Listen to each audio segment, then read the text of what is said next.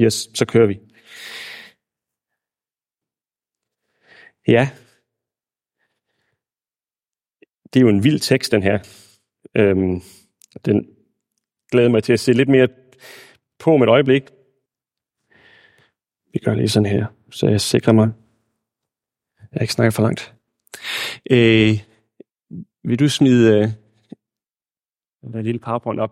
Jeg snakker om, hvordan vi finder liv i overflod. Øh, og hvis du tager den næste igen, så, øh, så er vi jo et, et, godt, et godt punkt her. Øh, I ved jo, hvert år, så kommer der sådan en, øh, en undersøgelse ud om, hvor er, hvad er det, det lykkeligste land i verden. Øh, og vi er som regel altid i top 3.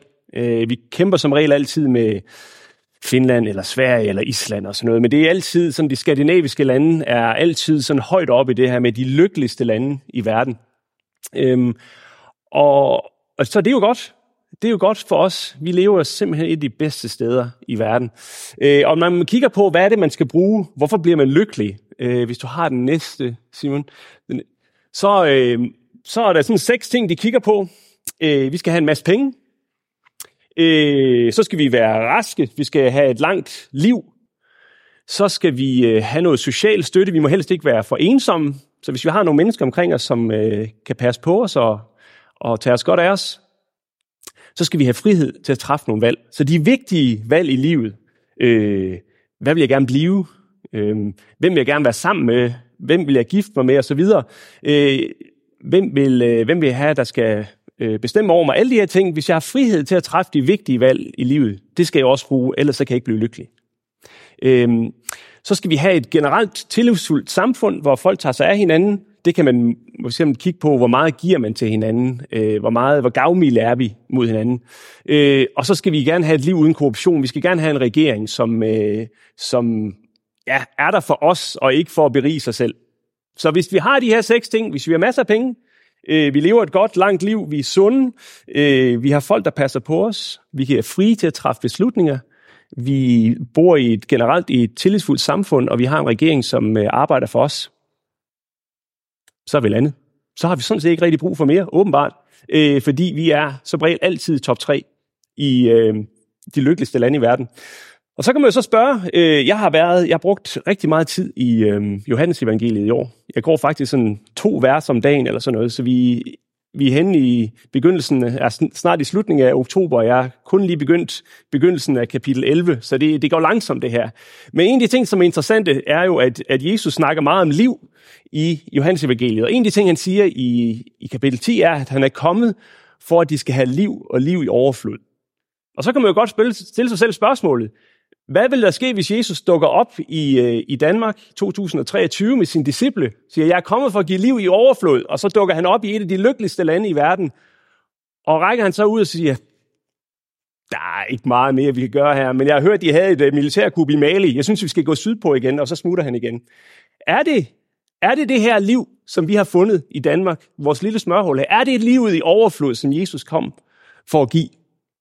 Jeg er kommet for at give liv i overflod. Og det virker til, at danskerne har det allerede.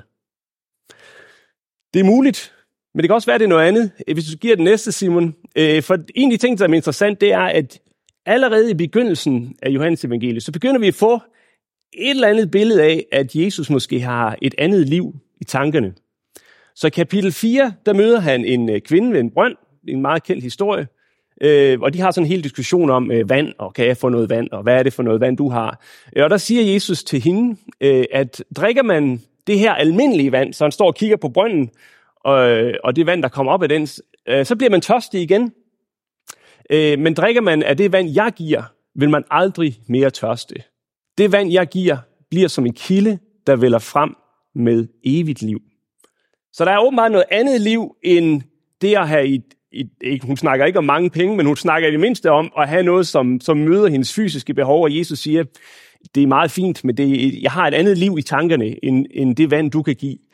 Øhm, og så senere, så øh, i kapitel 5, så helbreder Jesus en mand, som har været øh, lam i 38 år, øh, og han ligger ved, i hvert fald på det tidspunkt, da Jesus finder ham ved, øh, ved brønden i Bethsaida, øh, og, og så får han lov at gå for første gang i 38 år. Jeg, jeg ved ikke, om I helt kan forestille sig bare at ligge i 38 år, og egentlig bare være afhængig af, hvad folk nu vil gøre. Vil de give dig noget? Vil de ikke give dig noget? Øhm, og så møder Jesus ham øh, lidt senere på eftermiddagen, og så siger han til ham, øh, nu er du blevet rask, sagde han. Lev ikke, lev ikke mere i synd, så du ikke bliver ramt af noget meget værre, noget endnu værre. Noget endnu værre, end at ligge 38 år som lam. Øh, altså jeg tænker jo igen, hvis vi er tilbage til det, vi har brug for, det er, at vi skal have noget sundhed, og vi skal have nogle gode ting for at være lykkelig, så synes jeg, det er lidt vildt, at man kan sige til en mand, at der kan ske noget meget værre, eller endnu værre, end at ligge lam i 38 år. Og så lidt senere, øh, fordi det skaber noget øh, debat, det her med øh, den her mand, han har, han har givet øh, øh benene tilbage, han har sagt, øh, fordi det har han gjort på en sabbat, og det er de ikke så, det er de ikke så tilfreds med, de jødiske ledere. Så kommer der en diskussion om, hvem Jesus er, og hvad han kommer for at gøre, og så siger han noget, som er ret interessant. Han siger, den tid kommer, ja, den er her allerede, da de døde skal høre Guds søns røst og leve. De døde skal høre hans røst. Hvis du tager den næste øh, slide der, øh, så kan man godt spørge, hvordan spotter man så sådan en levende død?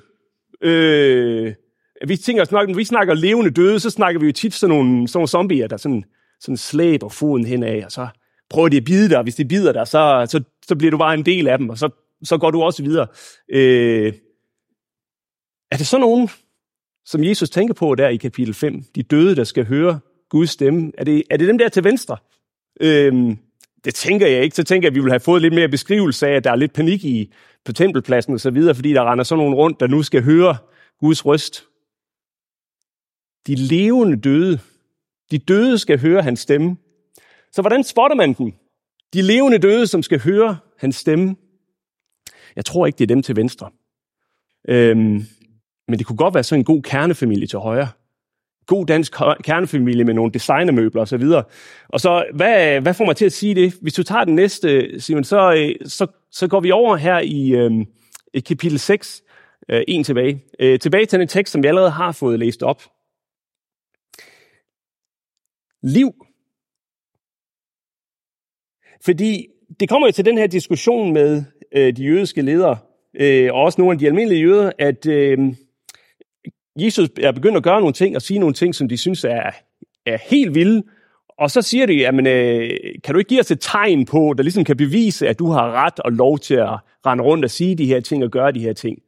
Øhm, og de har et forslag til ham, fordi han har allerede givet dem øh, mad en gang. Og så, så foreslår de, men en idé vi har, du kunne bevise din ret til at gøre alle de her ting, det kunne jo være, at øh, du kunne give os brød hver dag, ligesom øh, Gud gjorde ude i ørkenen. Det er, bare, det er bare et forslag. Altså, det synes jeg, det kunne være en god idé. Hvis du bare tager, tager dig af os fysisk hver dag, så mener vi, at så har du nok bevist, øh, hvem du er, og retten til at gå rundt og sige og gøre de her ting. Og så siger Jesus, jeg er det brød, der giver liv. Det kan ikke jeres forfædre livet at spise det brød, der kom ned fra himlen under ørkenvandringen. Så han siger, det kan godt være, at I vil have det her brød, at jeg skal give jer brød hver dag, for at bevise, hvem jeg er. Men lad mig lige påminde jer om, hvad der skete dengang, jeres forfædre fik de her, det her brød hver dag. De døde alligevel. Der er faktisk ikke noget liv i det brød. Det brød, jeg taler om, er kommet ned fra himlen, for alle kan få mulighed for at spise det.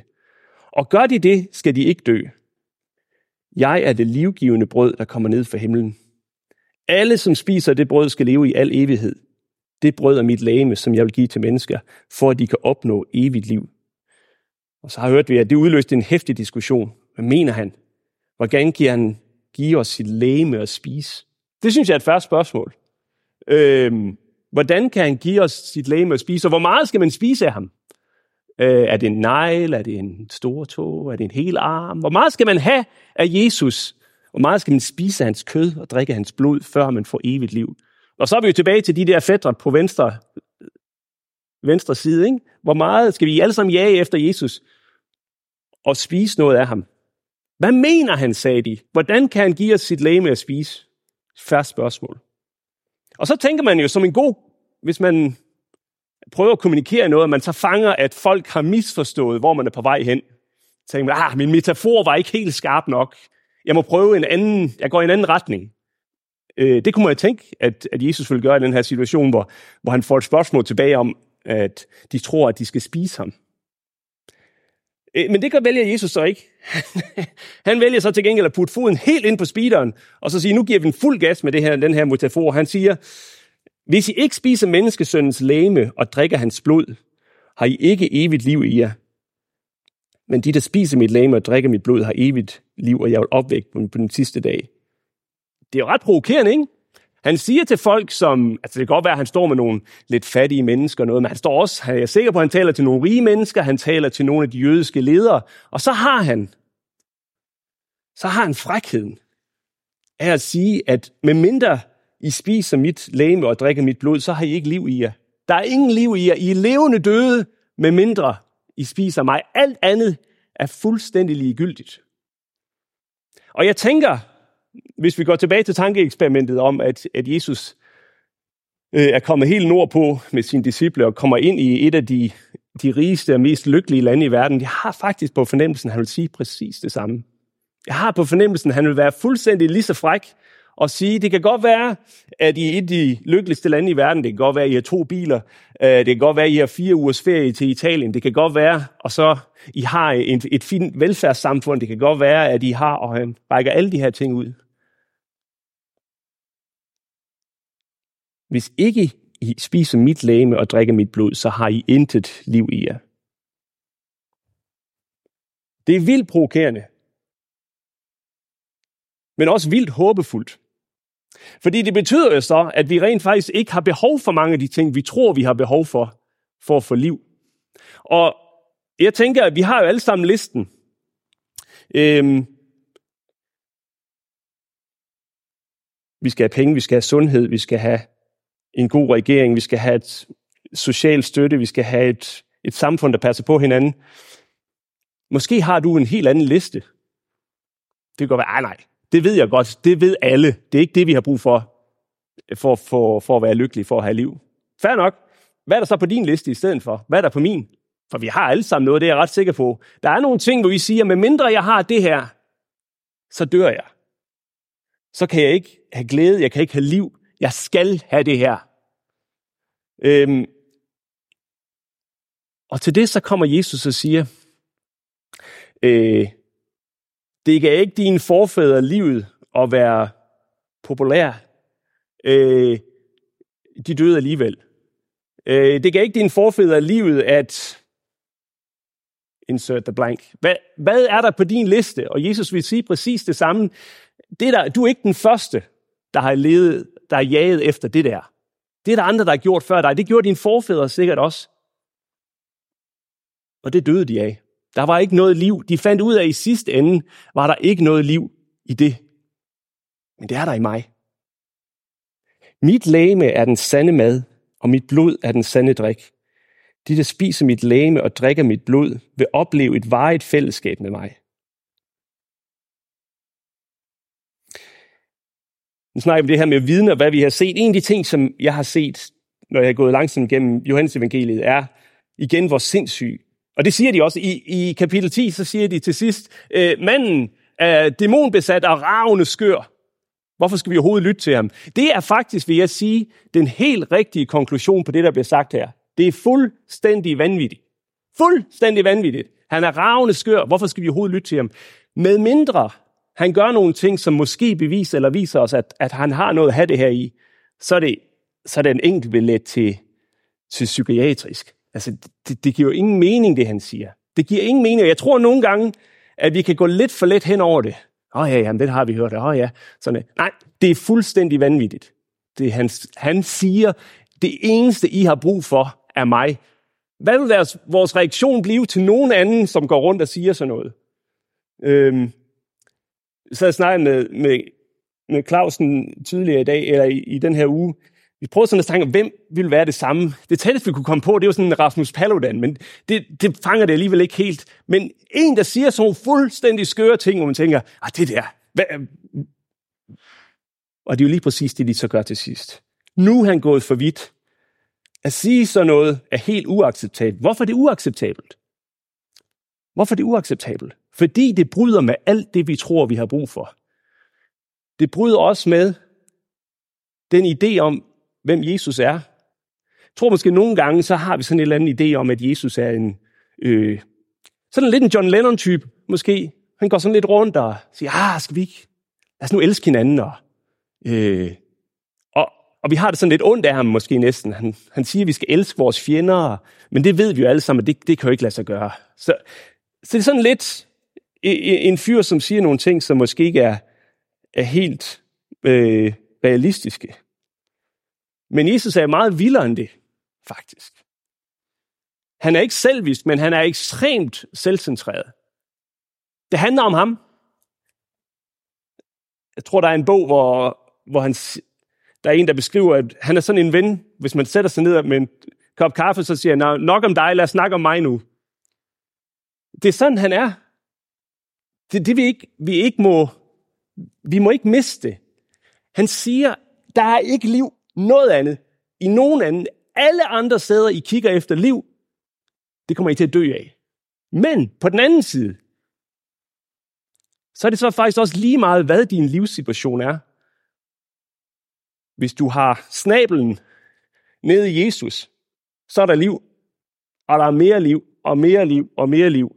Sådan så, som der står i, i, i kapitel 4, da han siger til kvinden hos brønden, at øhm, hvis, du, hvis du får det vand, jeg giver, så er der liv i overflod. Der er ikke kun, der er ikke engang, det er ikke, at der ikke bare er liv til dig, det vælger ud af dig, og så er der liv til andre også.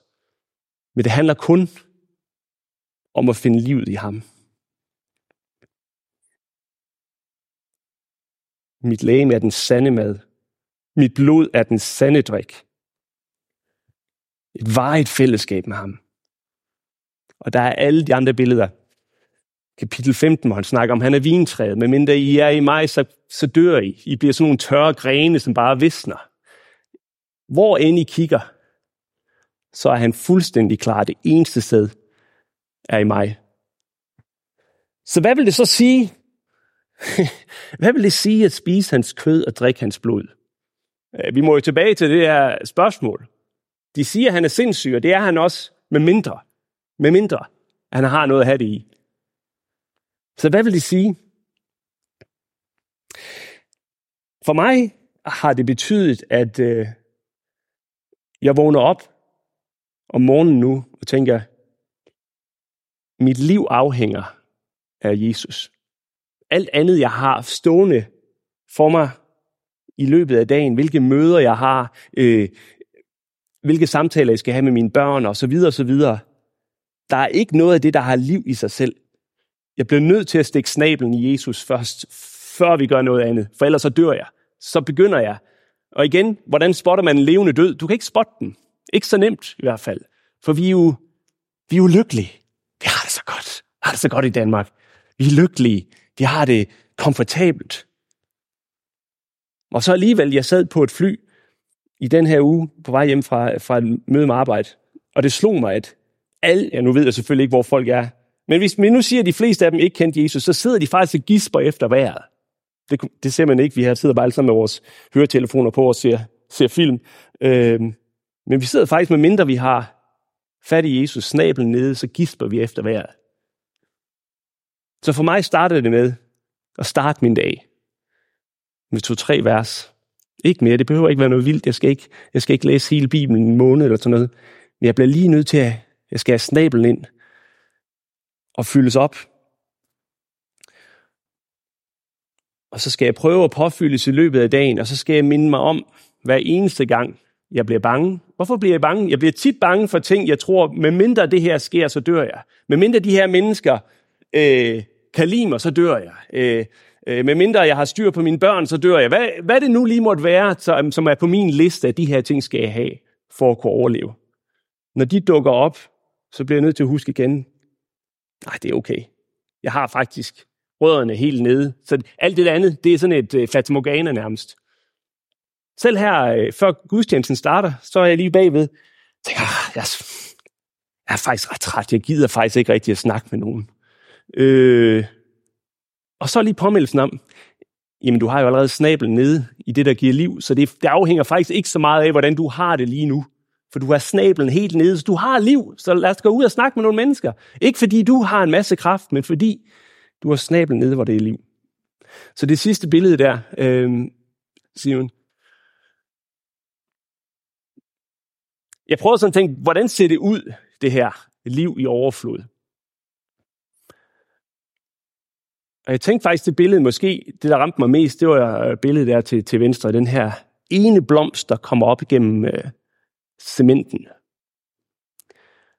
Du kigger på den, så tænker der er ikke noget i dens sådan miljø der, som er, som er særlig godt for blomster, kunne man tænke sig. Øh, det er beton. Jeg ved ikke, hvor meget lys den får. Men på en eller anden måde, så har den fået snablen ned i noget godt. Og så blomster den. Og det tænker jeg, at for os, hvis vi hver eneste dag på en eller anden måde, om det så er gennem lovsang, om det er gennem bare at sidde og være stille, om det er at læse hans ord. Der er mange forskellige måder, men på en eller anden måde at stikke vores snabel ned, hvor der er god vand, så er der liv. Lige meget om vi ikke kan se det eller ej, i hvert fald ikke i begyndelsen. Hvis vedkommende, der har taget det her billede af den her blomst, hvis den var kommet en måned før, så var der måske ikke så meget at se. Vi må simpelthen stole på, at Jesus siger, hvis I spiser mit kød, hvis I drikker mit blod, her er der liv, så kommer det. Så kommer det. Og hvis vi jager efter det de andre steder, så dør vi. Vi er allerede levende døde, hvis vi jagter efter det andre steder. Det er så sindssygt. Det er det, han siger. Der er ikke, der er ikke sådan et, øh, jamen, Jesus plus noget andet. Jamen, Jesus, det er også sådan et rar ting at have ovenpå, for sådan at give os lidt håb og sådan noget. Men vi skal i hvert fald have noget sundhed og nogle penge osv. Nej, han siger, nej, nej, nej. Kun mig. Kun mig. Så lever I. Evigt liv. Kun i mig. Så hvad har jeg set? Jeg har set en skør mand. En sindssyg mand, som siger vilde ting om, hvor livet findes. Men fordi han gav liv til andre, han opvagte de døde, som vi ser i kapitel 11 med øh, Lazarus, men han overvandt også døden selv, så har han faktisk noget at have det i. Og det er den eneste grund til, at det er værd at lytte til. Han har faktisk noget at have det i. De, der spiser mit lame og drikker mit blod, fra evigt liv. Lad os bede sammen. Herre, tak, at du er øh, kilden til liv. Tak, at du har noget at have det i. At det ikke bare er tomme ord af en, en sindssyg mand, en mand, som er psykisk syg, eller har et eller andet storhedsvandvid. Men at du er en mand, som har liv i dig. Og jeg beder dig om, at du vil vise os, hvordan hver af os kan kan spise dit lame og drikke dit blod, hvordan vi kan finde liv i dig hver dag.